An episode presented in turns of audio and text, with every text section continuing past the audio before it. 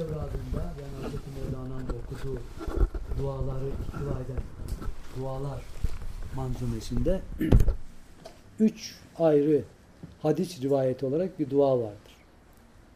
Ya Rabbi benim önümü, arkamı, sağımı, solumu, üstümü, altımı, dışımı, içimi, düşüncemi, inanışımı nur eyle.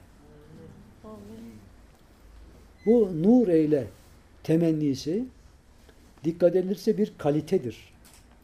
Yani insanın ulaşabileceği en yüksek mertebeleri ihtiva eden bir kalite, bir idealdir. Çünkü zulmetin tersidir. Zulmetin cehaletle yakın alakası olduğunu söyler Hazreti Mevlana. Zulmetten nura çıkmak, erdem, gerçek bilgi ve ilhami bilgiyle mümkündür. O da nazar, e, geçici bilgilerden ulaşmak, kurtulmakla mümkündür ki bunların içinde en önemlisi zan. Zanların sana fayda vermezler. Zan merkebini Nidce'ye kadar yürüteceksin diye söyler, sistem eder Hazreti Mevlana. Yine çok güzel bir sözü vardır. Zan ve nakli bilgiyle alakalı. Zamanın kutbunun önünde nakli bilgiden bahsedersin. Vahiy ile dinlenen ruhun seni azarlar. İşte zanni bilgi, geçici bilgiden uzaklaşmak nura ulaşmanın yollarını açar.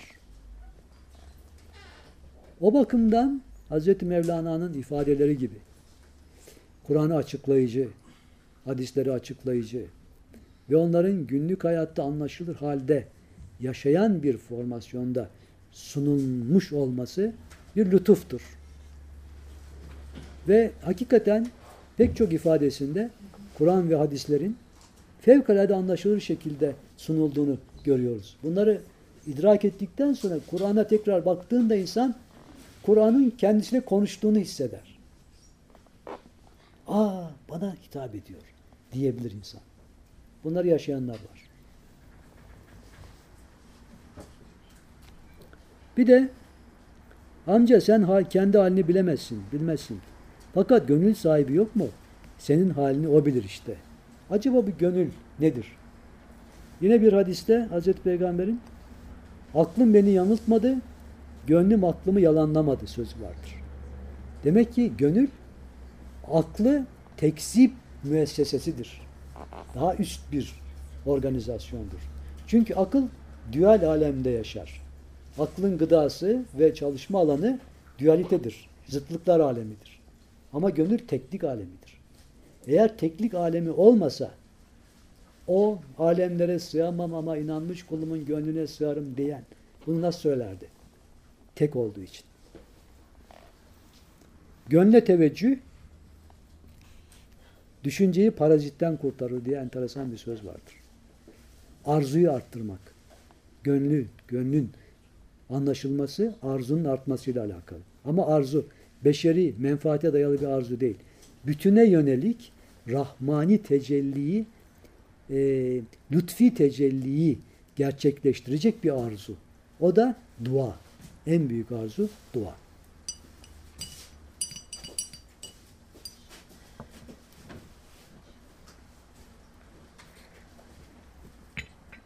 Çok güzel bir konu çıktı. Bir şey daha var bu konuda. Daha önceki seminerlerde anlattım ama tekrarında fayda var diye affınıza sığınarak tekrar söyleyelim. Yeni arkadaşlar da var. Yaşar abi de biliyor bu konuyu. 9-10 yaşlarımızda filandık. Bir büyüğümüz vardı evde, babaannemiz. Gözleri görmüyordu, yatalaktı, yaşı çok ileriydi. Fakat gece gündür, gündüz devamlı okurdu. Kur'an okurdu, zikrederdi. Ve bir gün Hakk'a vuslat etti. Tabii biz çok üzüldük. İlk defa evde böyle bir şey görüyoruz. Bir beraber yaşadığımız bir kişinin öte aleme yolcu olması. O gün ben çok kederliydim ve samimi bir duada bulundum. Ya Rabbi ne oldu? Nereye gitti? diye. Gece bir rüya tecelli etti. Rüyada ben uçuyorum. Bayağı uçtum, uçtum, uçtum. Sonra bir yere indim. İndiğim yer hala hatırlarım. Mermer bir köşk gibi bir yerdi. İçeri girdim. Büyük bir salon. Salonda tam karşıda mermer bir taht gibi bir yer. Babaanne orada oturuyor ve bana gülüyor. Her türlü açıklaması içinde. Al, alacağımı aldım. Öğrendim sabahleyin. Şunu hissettim. Yolculuğu bitmedi, devam ediyor. Ve mutlu. Babama anlattım. Babam o kadar memnun oldu, ağladı. O gün hediyeler, fakirleri doyurdu, hediyeler verdi filan. Ve o gün o rüyayla benim için gelecek endişesi bitti, korku bitti. Yolculuk devam ediyor, son yok. O günden bugüne bu konuda hiçbir şüphem olmadı. Küçük kızım bundan 7-8 sene önce, 10 sene önce böyle bir sohbet sırasında bu konuyu açtı. Ne olacağız, nereye gideceğiz filan. Ben bu olayı olduğu gibi anlattım hiçbir şey katmadan. Tamam baba dedi, alacağımı aldın dedi. O günden sonra endişesi, korkusu ve beklentisi yok bu konuda. Bitti. Hazreti Mevlana'nın getirdiği felsefenin içinde şebi aruz duygusu var. Burada Bilal bunu gösteriyor. Hanım anlamamakta direniyor ama Bilal ısrarla vurguluyor. O genişliğe gideceğini söylüyor. Sonsuzluğa gideceğini, lütfa gideceğini söylüyor. İşte bu dar mekandan kurtulmamızla alakalı. Fakat Hazreti Abdülkadir Geylani diyor ki sen gönlünü parlatırsan onu burada da görürsün diyor. O zaman uzak yakın oluyor. Ahiretle dünya birleşiyor. Hazreti Mevlana onu da işaret ediyor. O kişilerdir ki önceden ve sonradan haberdardırlar diyor. Ha, bitti iş. O halde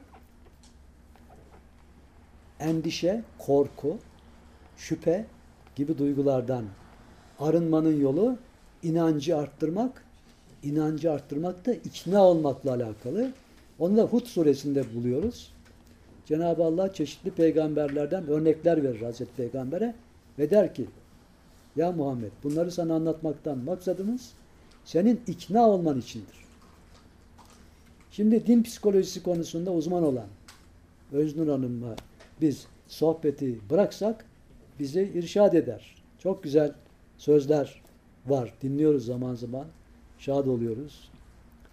Hakikaten bu insanın psikolojik anlamda eksik olan bir noktasıdır.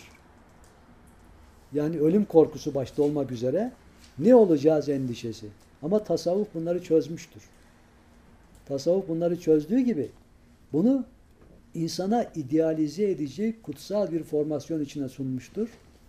Nitekim Hz. Mevlana Şebiyaruz düğün gecesi diyerek bu yolculuğun devam ettiğini bize çok güzel bir şekilde bildirir. Arzu ederseniz 5-10 dakika aklınıza gelen bir şeyler varsa bu konuda. Hocam sizi dinlemek Öyle mi? çok güzel. Peki. Bir şey okuyabilir miyim? Lütfen, lütfen. Şimdi e, gönülden bahsettiniz. Eyvallah. Eğri budur, doğru budur. Söyler sana o et parçası.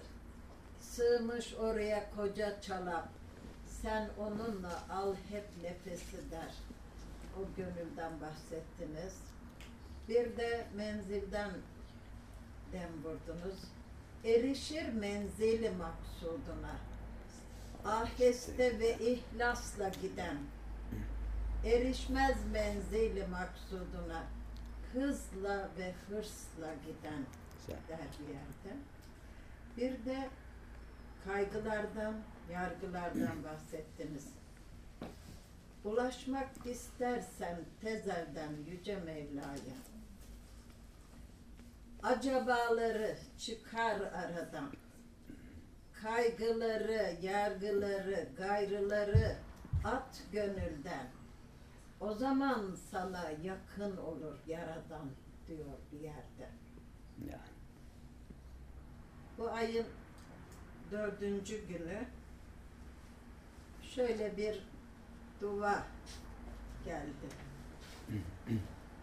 Rahman ve Rahim olan Allah'ın adıyla.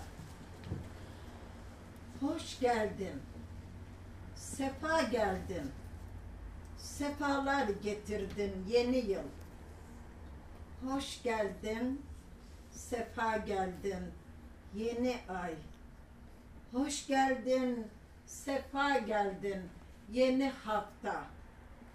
Hoş geldin. Sefa geldin. Yeni gün. Hoş geldiniz. Sefalar getirdiniz canlar. Rabbim bizler senin için yiyen, içen, senin için yatan, kalkan, senin için seven, sevilen, senin için gezen, tozan, gönül dostları, hak aşıklarıyız. Derdimiz, virdimiz Allah'tır bizim. Biz Allah'la yatar, Allah'la kalkarız. Onun varlığına, birliğine şeksiz inananlarız. Yalnız ondan diler, ondan isteriz. Bizi doğru yola ilet. Çoluğumuzu, çocuğumuzu, bizi sevenleri, sevdiklerimizi de o doğru yola ilet diyenleriz. Allah'ım bizler her yeni yılı bizim için, dünya için, evrenler için hayırlara vesile eyle diyen gönül dostlarımız. Allah'tan dileğimiz budur. Rabbim birimizi hep eylesin, hepimizi bir eylesin. eylesin ve kendine ulaştırsın. Amin. Amin. Teşekkür ederiz.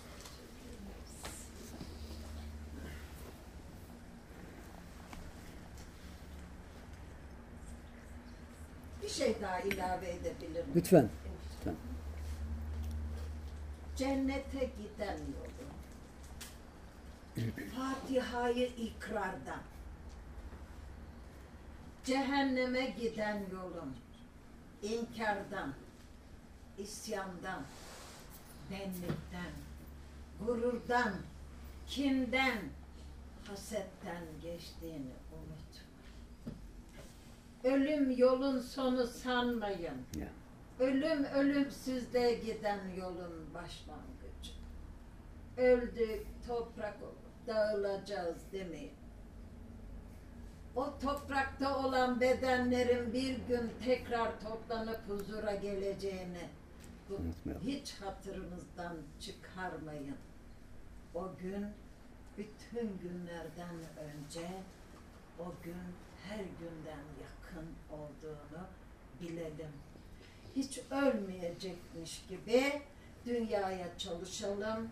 Yarın ölecekmiş gibi kendimizi öbür aleme hazır. Hazırlayalım. Teşekkür ederiz. Şimdi çok güzel nutukla cennet konusuna geldik. Zaten o konuya da girmek istiyorduk. İsabet oldu.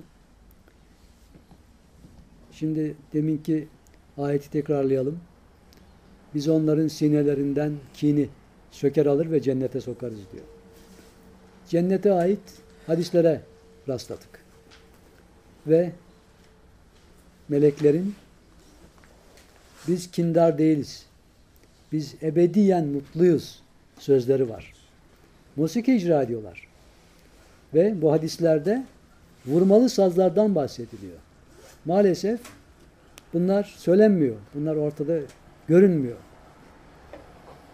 Ee, bu hadislerin ışığı altında cennette icra edilen musikinin kalitesini düşündüğümüz zaman acaba ne olacak? Merhamet taşıyan musiki olacak. Kin olmadığına göre merhamet olacak orada. Fedakarlık olacak. Karşıdakinin hakkını teslim edecek tarzda hoşgörülü olacak. Ona imkan verecek halde olacak.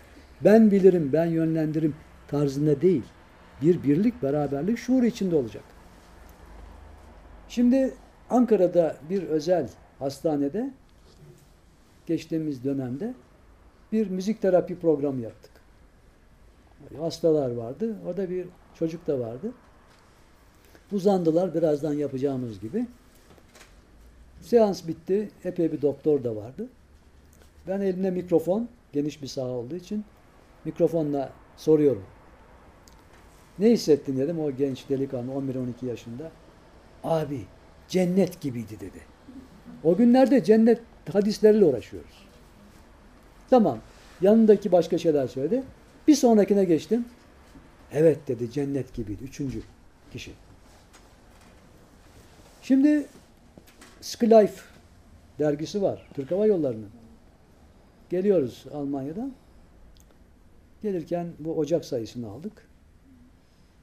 Baktık Divri şifahanesine 3-4 sayfa ayırmış. Görmüşsündür. Ve şifahanenin kapısındaki kabartmaların, nakışların içinde cennet meyveleri ve ağaç ve dalları var.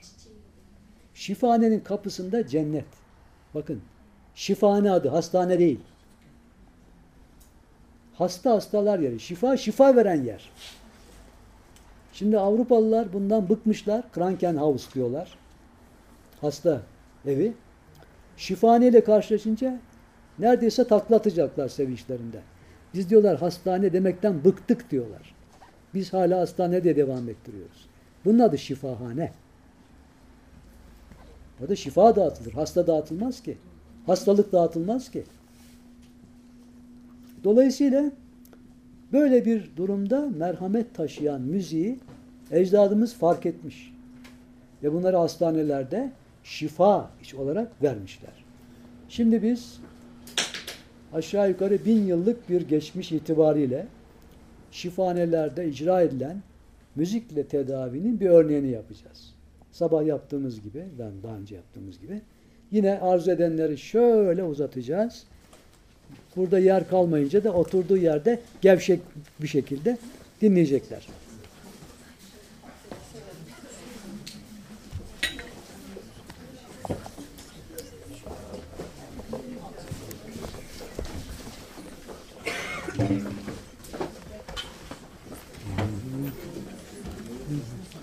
İsterseniz şöyle bir şey yapalım. Bir dakika. 10 dakika bir ara verelim. Belki bir ihtiyaç molası olur. Ondan sonra buna geçelim. Orada ben de akortları tazeleyeyim. Çay içmek isteyen için de bir demleme olmuş denmişti. Belki taze çay içenler de olur.